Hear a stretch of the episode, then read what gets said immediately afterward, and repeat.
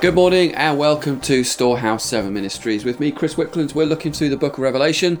If I sound tired, it's because I am. It's early in the morning and I've got to get through this series and I don't seem to have a lot of time of late, so um, please forgive me. Um, okay, so we're going to look at Revelation chapter 16 and there's two parts to this, and today we're beginning with part 1. Uh, and as you'll notice, we're getting through them much quicker now because a lot of things that have needed to be said have already been said. So we can just get on and comment on the verses rather going into the big backstory. Uh, and that's why things are speeding up a bit, uh, which is good for me because this, this has been going on for a long time. Verse 1 then. Then I heard a loud voice from the temple saying to the seven angels, Go and pour out on the earth the seven bowls of the wrath of God. So here we have, I assume, the voice of God from within the sanctuary, the Holy of Holies, now giving the angels command to finally unleash the last of God's judgments upon all those who follow the beast and his system. Then into verse 2 So the first angel went and poured out his bowl on the earth, and it became a loathsome and malignant sore on the people who had the mark of the beast and worshipped his image. Now, what's important to note here is that this bowl of wrath is only poured out upon those that have the mark of the beast and worship his image. This implies that all those who do not have the mark or bow down to the beast or his image and statue will not be harmed by the punishment of God. So here we need to start to understand again a primary cipher link from the Old Testament to the New. And to understand Revelation, we must always get our cipher key from the Old Testament to unlock us sorry, to unlock and help us to understand the new. So the cipher key for this chapter in the book of uh, Revelation is from the book of Exodus. Now, this book will help us to see consistent links and themes, as well as theology, which will help us understand better the eschatology of Revelation. So let's take a look at some of these links between the two, um, between Exodus and Revelation, especially this chapter and these judgments. So we start with Exodus 9 8 to 12. Then the Lord said to Moses and Aaron, Take for yourselves handfuls of soot from a kiln, and let Moses throw it towards the sky in the sight of Pharaoh.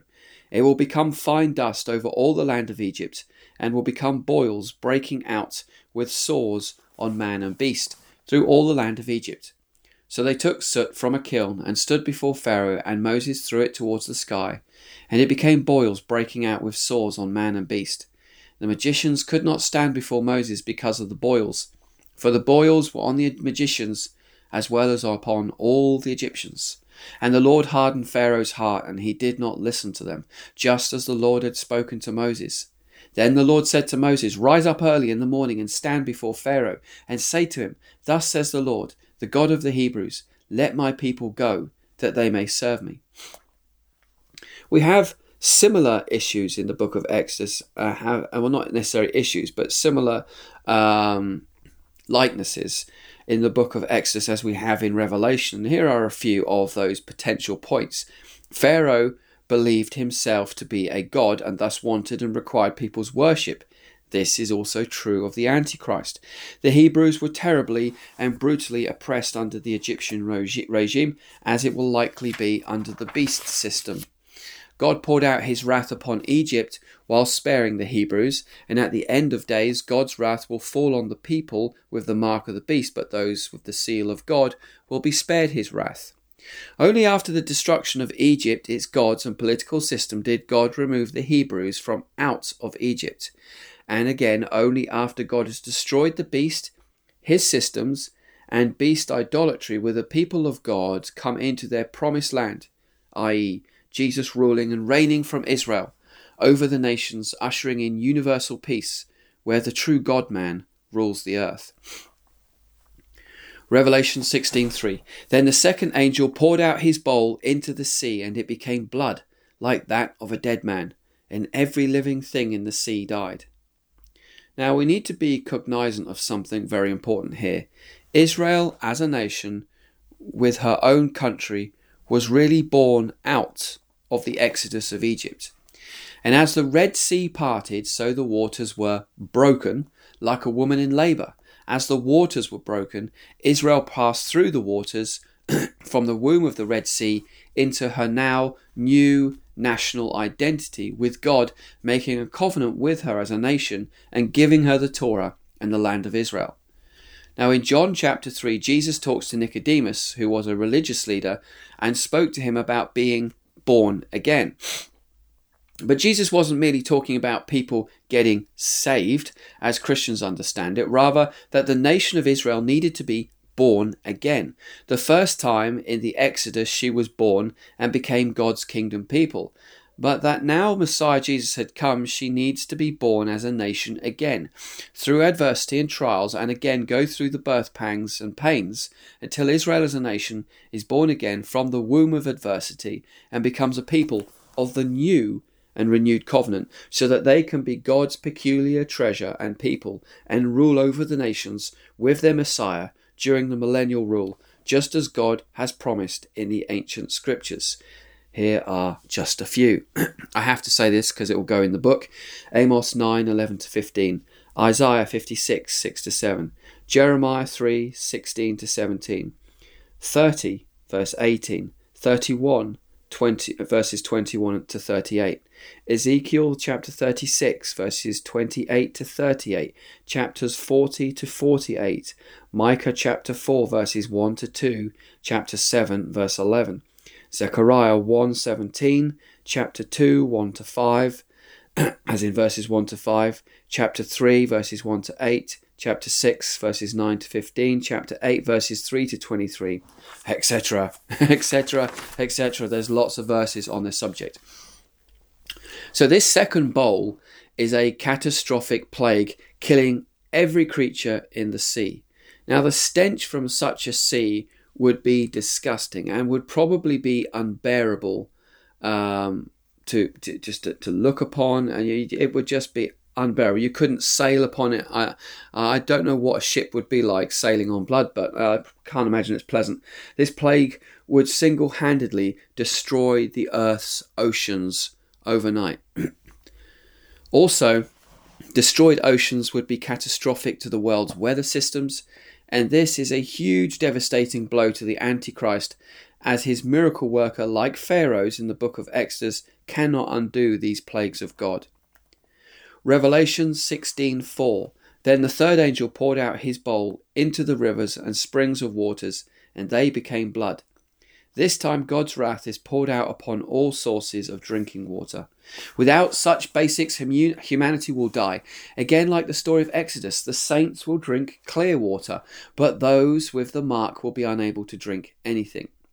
Man, you know, thinks he's so strong, proud, and mighty, yet a simple drought in our time can bring him to his knees and remind him that he is not so great after all. Not even Satan, not even the Antichrist and the miracle worker can do anything to undo these simple plagues, making them realize that they are not so awesome and powerful as they first believed. This plague is a devastating blow to humanity who received the mark of the beast, and this plague will come many will cause many to die from thirst. The question needs to be asked here why turn seas and waters to blood? The same reason why they were turned to blood in the Exodus story the death of the innocents. All the children drowned in the Nile under Pharaoh's rule. The blood of the innocents will be the drink for those who killed them. Today, with abortion, we slaughter 50 million babies per year. This, in part, is why our oceans will be turned to blood. The poured out blood of the innocents, the saints, and the prophets will be given to the world to drink. Revelation 16 5 to 7. And I heard the angel of the waters saying, Righteous are you who are and who were, O Holy One, because you judged these things. For they poured out the blood of saints and the prophets, and you have given them blood to drink, and they deserve it. And I heard the altar saying, Yes, O Lord God, the Almighty, true and righteous are your judgments. now in verse 7 it states, I heard the altar saying, Yes, O Lord God, the Almighty, true and righteous are your judgments. So what does it mean when it says, I heard the altar saying? Well, if you remember in Revelation chapter 6, we read about the martyrs underneath the altar crying out for justice for their shed blood. Let's take a quick look at that. Revelation 6, verses 9 to 11. When the Lamb broke the fifth seal, I saw underneath the altar the souls of those who had been slain because of the word of God and because of the testimony which they had maintained. And they cried out with a loud voice, saying, How long, O Lord, holy and true, will you refrain from judging and avenging our blood on those who dwell upon the earth? And there was given each of them a white robe, and they were told, that you should rest for a little while longer, until the number of their fellow servants and their brethren who were to be killed, even as they had been, would be completed also. So clearly, in Revelation 16:7 is not obviously the altar itself talking, but the great crowd of martyrs who are now praising God for the righteous judgments of God upon the earth. I say obviously well, you never know with the Book of Revelation, do you? could be the altar speaking, but I, I assuming I am assuming that it is the voices of the martyrs that are under the altar that's speaking. Revelation 16 verses 8 to 9. The fourth angel poured out his bowl upon the sun, and it was given it to scorch men with fire. Men were scorched with fierce heat, and they blasphemed the name of God, who has power over these plagues, and they did not repent so as to give him glory. I think I need to make something really clear here. This is not an extremely hot day upon the earth. This is a supernatural judgment that scorches people, i.e., burning them, possibly setting the people on fire in agony. Clothes would melt onto people's flesh. This is a terrible judgment upon wicked mankind. This is a glimpse of what awaits them in hell if they do not repent. However, mankind has become so evil hard and demonized, that instead of calling out to God in repentance, they only blaspheme his sacred name, and many will die in their blasphemies. Revelation 6 10 to 11. then the fifth angel poured out his bowl on the throne of the beast, and his kingdom became darkened, and they gnawed their tongues because of pain. And they blasphemed the God of heaven because of their pains and their sores, and they did not repent of their deeds. Again, we see yet another link to the Exodus story here. You will note that somehow this darkness causes pain, similar to Exodus, where it was a darkness that could be felt, i.e., it was tangible to the touch upon human flesh. Exodus 10:21 And the Lord said unto Moses Stretch out thine hand toward heaven that they that there may be darkness over the land of Egypt even darkness which can be felt this darkness and revelation is not only tangible to the flesh and can be touched, but it also causes great pain and discomfort. This darkness could be from hell itself, and is thus likely causing agony of soul as well as that of flesh. The Gospels mention this part of hell, known as the outer darkness. Matthew 25:30 Throw out the worthless slave into the outer darkness. In that place there will be weeping and gnashing of teeth. Well, that's quite sobering stuff from the book of Revelations. Book of Revelation, sorry, but you know that's those plagues are not for Christians to to fear. They only come upon the unrighteous. They only come upon those who have the mark of the beast. But those that are sealed with the seal of God will be protected from such things at that time. Although Christians will not be protected from persecution, we will be protected from God's judgments. And I know some Christians find this hard and difficult to understand. Like, why would God allow His church to go through such grueling times? But let's not forget, historically, the church has also been through such grueling times of torture and persecution via the Roman Empire and via persecution uh, that's gone on throughout the whole world, throughout all the ages, and is going on right now uh, around the world, especially in the Middle East. But the but I get the sense that when these judgments are poured out, it will be even for the saints upon the earth, for all that have to endure, they will see these things as the goodness and the righteousness of God upon the wicked people for their evil deeds. But also, it's a sign and an indicator that the end is nigh and that Jesus' return is imminent. So please, as you listen to this series, don't don't become fretful or fearful, but actually be filled with comfort and joy, knowing that your God is for you and He's not against you, and He will deliver you, and he will protect you.